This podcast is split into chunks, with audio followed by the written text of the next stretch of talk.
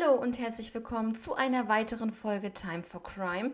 Ich wünsche euch einen angenehmen Montag, einen schönen Start in die neue Woche und ich habe heute wieder zwei Fälle für euch. Wir gehen heute einmal in die Niederlande und danach ganz weit wieder über den Atlantischen Ozean in die USA. Ihr könnt gespannt sein.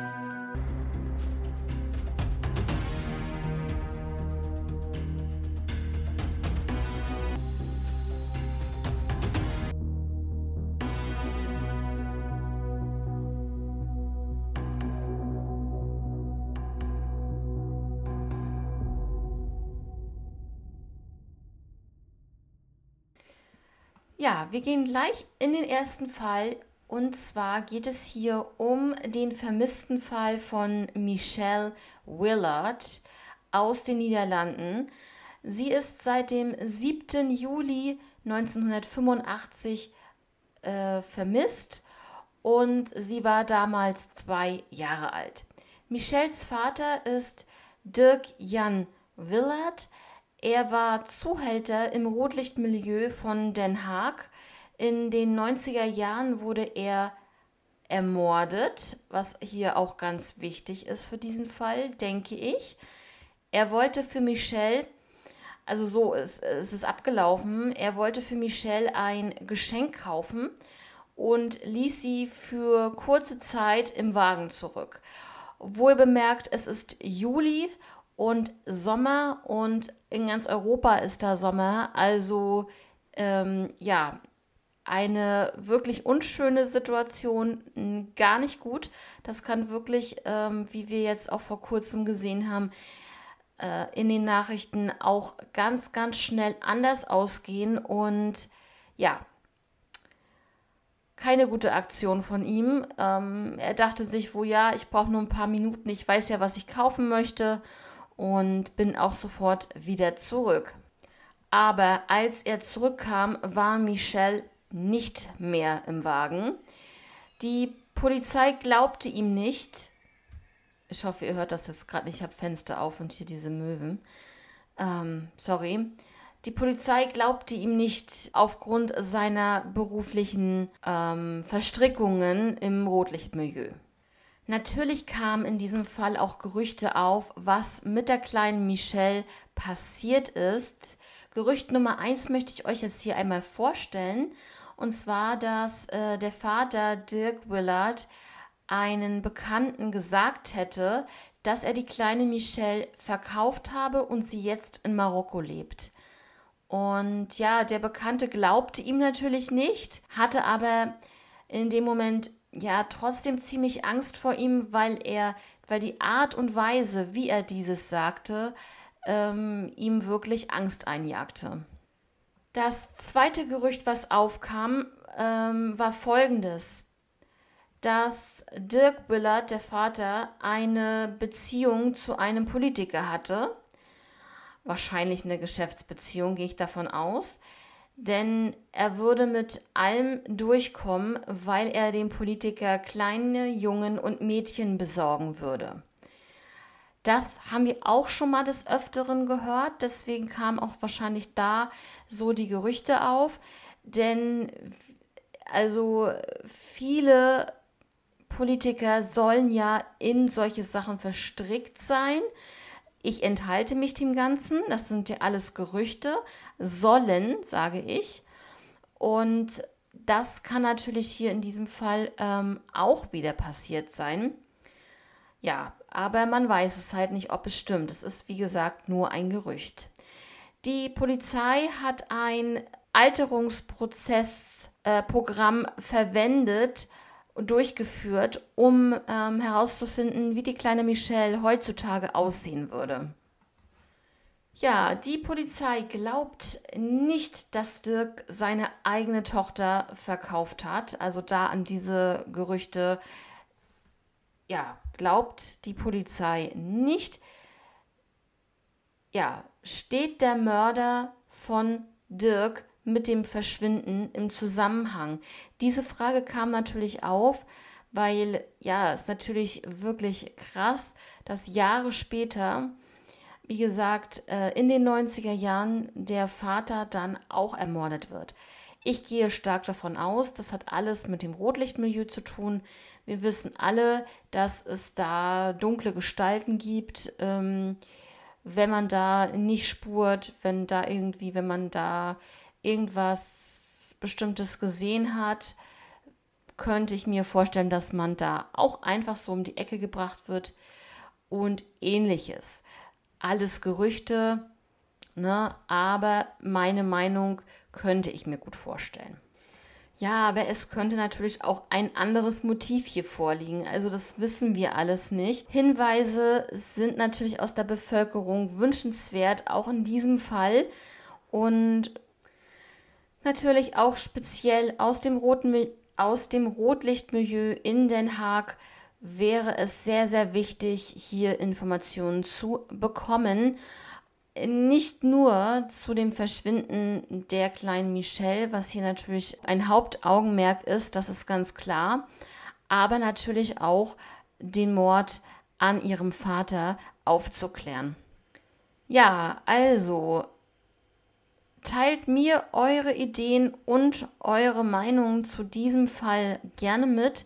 Was ist mit der kleinen Michelle passiert? Hat wirklich jemand aus dem Rotlichtmilieu die Kleine entführt oder war es einfach ein Täter, der sie als Zufallsopfer sah und dachte, ja, hier ist niemand in der Nähe des Autos, ich schnapp sie mir jetzt, das ist die Gelegenheit. Aber ganz ehrlich, es war tagsüber. Es ist schon wieder etwas passiert, was tagsüber passiert ist. Und das finde ich so krass, auch in diesem Fall dann auch. Ja, ähm, dann habe ich jetzt leider nichts mehr zu dem Fall zu sagen. Alles ist soweit gesagt. Und ja, wie gesagt, time-for-crime auf Instagram. Da würde ich mich freuen, wenn ihr auch zu diesem Fall eure Meinung mir einmal schreiben könntet. Genau. Und jetzt kommen wir gleich zum nächsten Fall und da gehen wir in die USA. Ja, und zwar gehen wir hier in den Staat Washington. Und zwar geht es um den 14-jährigen Patrick Kress. Er lebte 1983 äh, mit seiner Familie, also er hatte noch drei Geschwister, in Kirkland, Washington. Er war das dritte Kind und, und der einzige Sohn.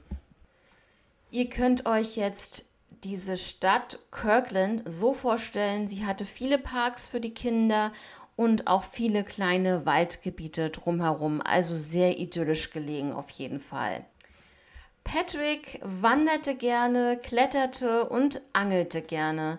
Er war aber sehr hyperaktiv, das heißt, er hatte ADS, und er besuchte eine Sonderschule, die, jetzt mal gucken, ob ich das richtig ausspreche, Kemirken Junior High School, beziehungsweise die Kemirken Middle School in Kingsgate. Das ist auch nochmal so ein kleiner Stadtteil. Ja, Patrick übernachtete vom 29. April auf den 30. April 1983 bei einem Freund. Man muss auch dazu sagen, trotz seiner ADS hielt er sich immer an Vereinbarungen. Man konnte sich auf ihn verlassen. Er kam immer rechtzeitig nach Hause oder zum Beispiel, wenn die Eltern ihn irgendwo abholen wollten, hatten da einen bestimmten Ort mit ihm vereinbart, dann war er immer früher sogar, weitaus früher als geplant an diesem Abholort.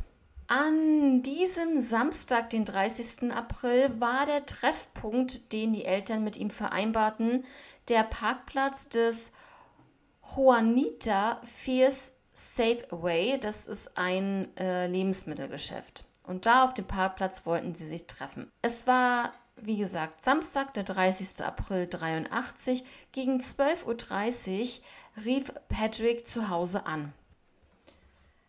Er rief dann zu Hause an, wie gesagt, und zwar von dem Haus des Freundes noch. Der bestätigte später, dass Patrick auch wirklich von da aus angerufen hat. Patrick wartete auf dem besagten Parkplatz auf seinen Vater, der kam erstmal noch nicht.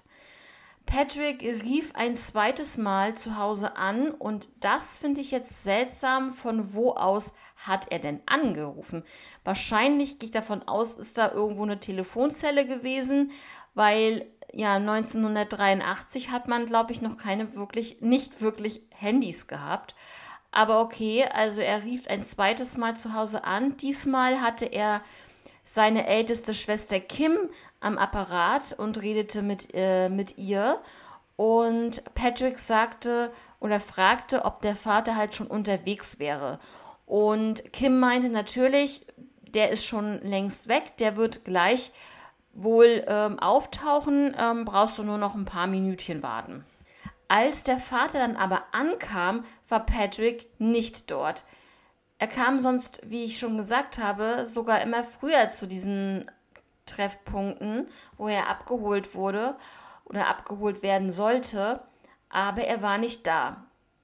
Und ähm, er kam auch nach Stunden nicht. Also der Vater wartete wirklich dort, aber er tauchte einfach nicht auf. Und danach rief ähm, der Vater Patricks äh, Freund an. Dieser bestätigte das halt, wie ich vorhin schon gesagt habe, dass er von dort aus telefoniert hatte. Zumindest einmal. Ja, und dann um 17.30 Uhr wurde Patrick Crease als vermisst gemeldet. Eine Stunde später ungefähr, um 18.30 Uhr, hatten die Eltern, und jetzt wird es wirklich sehr creepy, die Eltern hatten eine Vorahnung. Sie spürten, dass sie nie wieder von ihrem Sohn hören würden und sie fühlten in ihrem Herzen, dass Patrick tot war. Dann gab es natürlich eine Suchaktion und er wurde nicht gefunden. Eine Woche später kamen Gerüchte auf, dass Patrick getötet wurde. Zum einen, dass er vielleicht irgendwo im Wasser lag, zum anderen, dass er Verletzungen am Kopf hatte.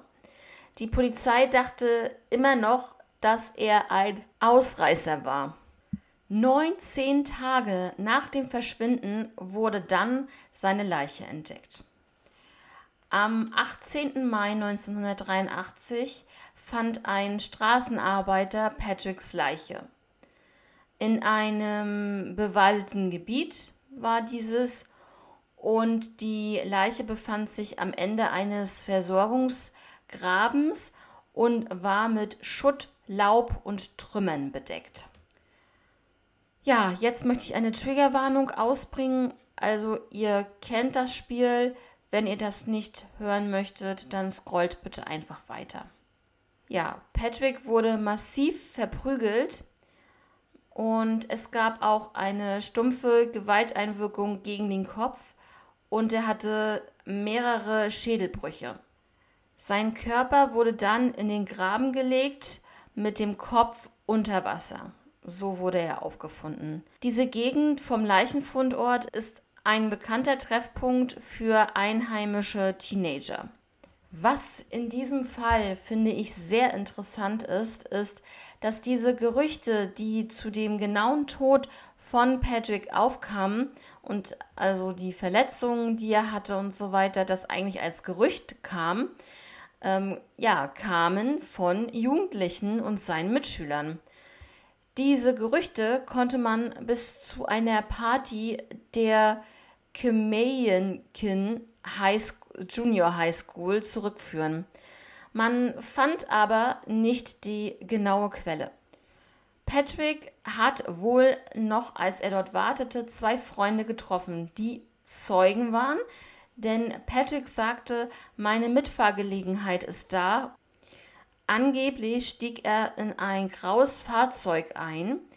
Das Fahrzeug ähnelte einem nicht gekennzeichneten Polizeifahrzeug aus den 70er Jahren. Aber es, dieses, oder diese Geschichte ist wirklich schwierig zu glauben, da Patrick ja wusste, dass sein Vater ihn abholt und dass er nur noch ein paar Minuten warten musste. Dieser Fall ist jetzt ein Cold Case Fall und schon seit fast 30 Jahren ungelöst. Ähm, ja, ich muss noch dazu sagen, man fand auch eine bestimmte Notiz und da werde ich jetzt mal noch einmal kurz darauf eingehen, was auf dieser Notiz stand. Und zwar folgendes: Zitat. Für, für Michelle von Kim. Es ist wichtig. Es ist eine kleine Möglichkeit, dass die Polizei es noch nicht weiß. Also sag es nicht, weil ich falsch liege. Ja, das ist sehr schwierig zu interpretieren, denn Kim ist ja die Schwester von ihm gewesen und ja, das heißt, diese Notiz, so wie sich das anhört, ist von seiner Schwester. Ja, was meint ihr zu dieser Notiz? Was hat das alles zu bedeuten? Es gab dann natürlich auch ein Klassentreffen der bestimmten Klasse in den späteren Jahren und dort wurden dann auch von ihm, also von Patrick, ähm, Flugblätter verteilt. Kurz einmal noch zur Familie von Patrick. Sein Vater musste seine Arbeit aufgeben. Er konnte dann wirklich nicht mehr arbeiten. Der war komplett äh, traumatisiert, sag ich jetzt mal, was auch völlig verständlich ist. Ich finde das sowieso äh, bemerkenswert, wie Eltern, die sowas durchmachen, noch ähm, ja, arbeiten gehen können. Sicherlich müssen sie, weil sie müssen die Miete und alles andere läuft ja weiter. Das äh, ist verständlich. Aber ähm, das ist einfach äh, schon krass, wie man sich da aufrappeln kann. Ne? Ja, wie gesagt, in seinem Fall, er konnte es nicht. 1993, also zehn Jahre nach dem Mord von Patrick, starb die Mutter an Brustkrebs.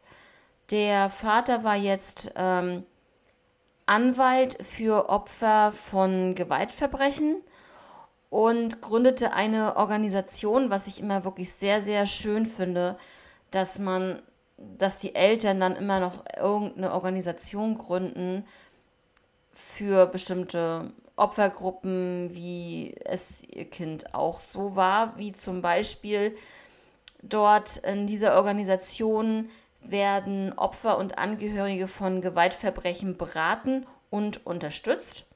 Also ist wirklich sehr, sehr gut. Ja, jetzt ist sein Vater 81 Jahre alt. Also, es gibt auch in diesem Fall eine Belohnung. Dank der Spenden bei der Sendung Crime Stoppers beträgt die Summe der Belohnung 5000 Dollar ja, wirklich eine hohe Summe und auch wirklich ganz toll, dass die Menschen dafür, für diese Belohnung auch gespendet haben, finde ich also wirklich bemerkenswert und ähm, da sieht man auch, dass äh, natürlich auch die Bevölkerung etwas dazu beitragen möchte, diesen Fall wirklich schnellstens aufzuklären, auch wenn er schon über oder jetzt knapp 30 Jahre her ist. Ja, wie fandet ihr den Fall? Was sagt ihr dazu? Und ja, meint ihr, dass es Jugendliche waren? Denn äh, es ist ja schon wirklich, es kann doch kein Zufall sein, dass er da gefunden wurde, wo es ein Treffpunkt für Jugendliche ist. Also ähm, weiß ich nicht, da komme ich schon so ein bisschen ins Grübeln. Ähm, das ist schon ein bisschen eigenartig, ne? Und dass die Jugendlichen die Gerüchte verbreitet haben, dass er, also es ist, also ich finde es recht gruselig. Also ich, ich muss einfach davon ausgehen, dass die Jugendlichen das waren, davon wussten und dass sie dann die Wahrheit als Gerüchte verstreut haben. Und äh, es ist ja wirklich alles eingetroffen. Ähm, Patrick hatte eine, ein, hatte Kopfverletzungen und er lag im Wasser. Ne, er lag im Wasser, auch wenn er nur wahrscheinlich mit dem Oberkörper und dem Kopf im Wasser lag, er lag trotzdem im Wasser. Also es traf alles zu. Das finde ich sehr eigenartig und ich finde es sehr komisch, dass die ähm, Polizei in, da in dieser Richtung, ich weiß es nicht, ich habe es nicht erlesen können, aber dass da überhaupt nicht zustand, dass irgendwelche Jugendliche wenigstens befragt wurden. Ich gehe davon aus, dass es so war, weil sonst, mh, mm, ich denke mal, dass die Polizei ist, die Polizei ist ja auch nicht blöd. Und ähm, in manchen Fällen vielleicht schon, aber ich glaube, wenn da jemand so wie Patrick jetzt da tot gefunden wurde in einer Gegend, wo sich Jugendliche rumtreiben, dann werden sie sicherlich auch äh, logischerweise daran gedacht haben, dass das von Jugendlichen kommt und äh, dass die das ähm, ja verübt haben. Ja, eure Meinung dazu? Meint ihr, dass es wirklich Jugendliche waren, weil es dort in der Gegend ist? Äh, passiert ist, ähm, ja, schreibt es mir gerne. Ihr wisst, time-for-crime und dann auf Instagram natürlich. Und ja, dann wünsche ich euch jetzt noch eine angenehme Woche. Es ist jetzt ziemlich warm draußen, also viel trinken, Leute. Und ähm, dann übersteht man, denke ich, die Hitze ganz gut. Und ja, dann würde ich sagen, wir hören uns am Mittwoch wieder äh, noch regelmäßig. Wie gesagt, ich sage euch Bescheid, wenn ich ähm, das zeitlich nicht mehr schaffe. Vielleicht gibt es dann auch nur ähm, pro Tag dann, äh, also wenn das rauskommt, so wie, so wie sonst auch, äh, Montag, Mittwoch und Freitag. Äh, vielleicht gibt es dann halt mal nur eine Folge, so wie es letzte Woche Mittwoch war. Dann ist das halt so, aber ich möchte trotzdem euch weiter Content liefern. Ich bemühe mich. Ja, und wünsche euch noch eine schöne Woche. Bis zum Mittwoch. Ciao.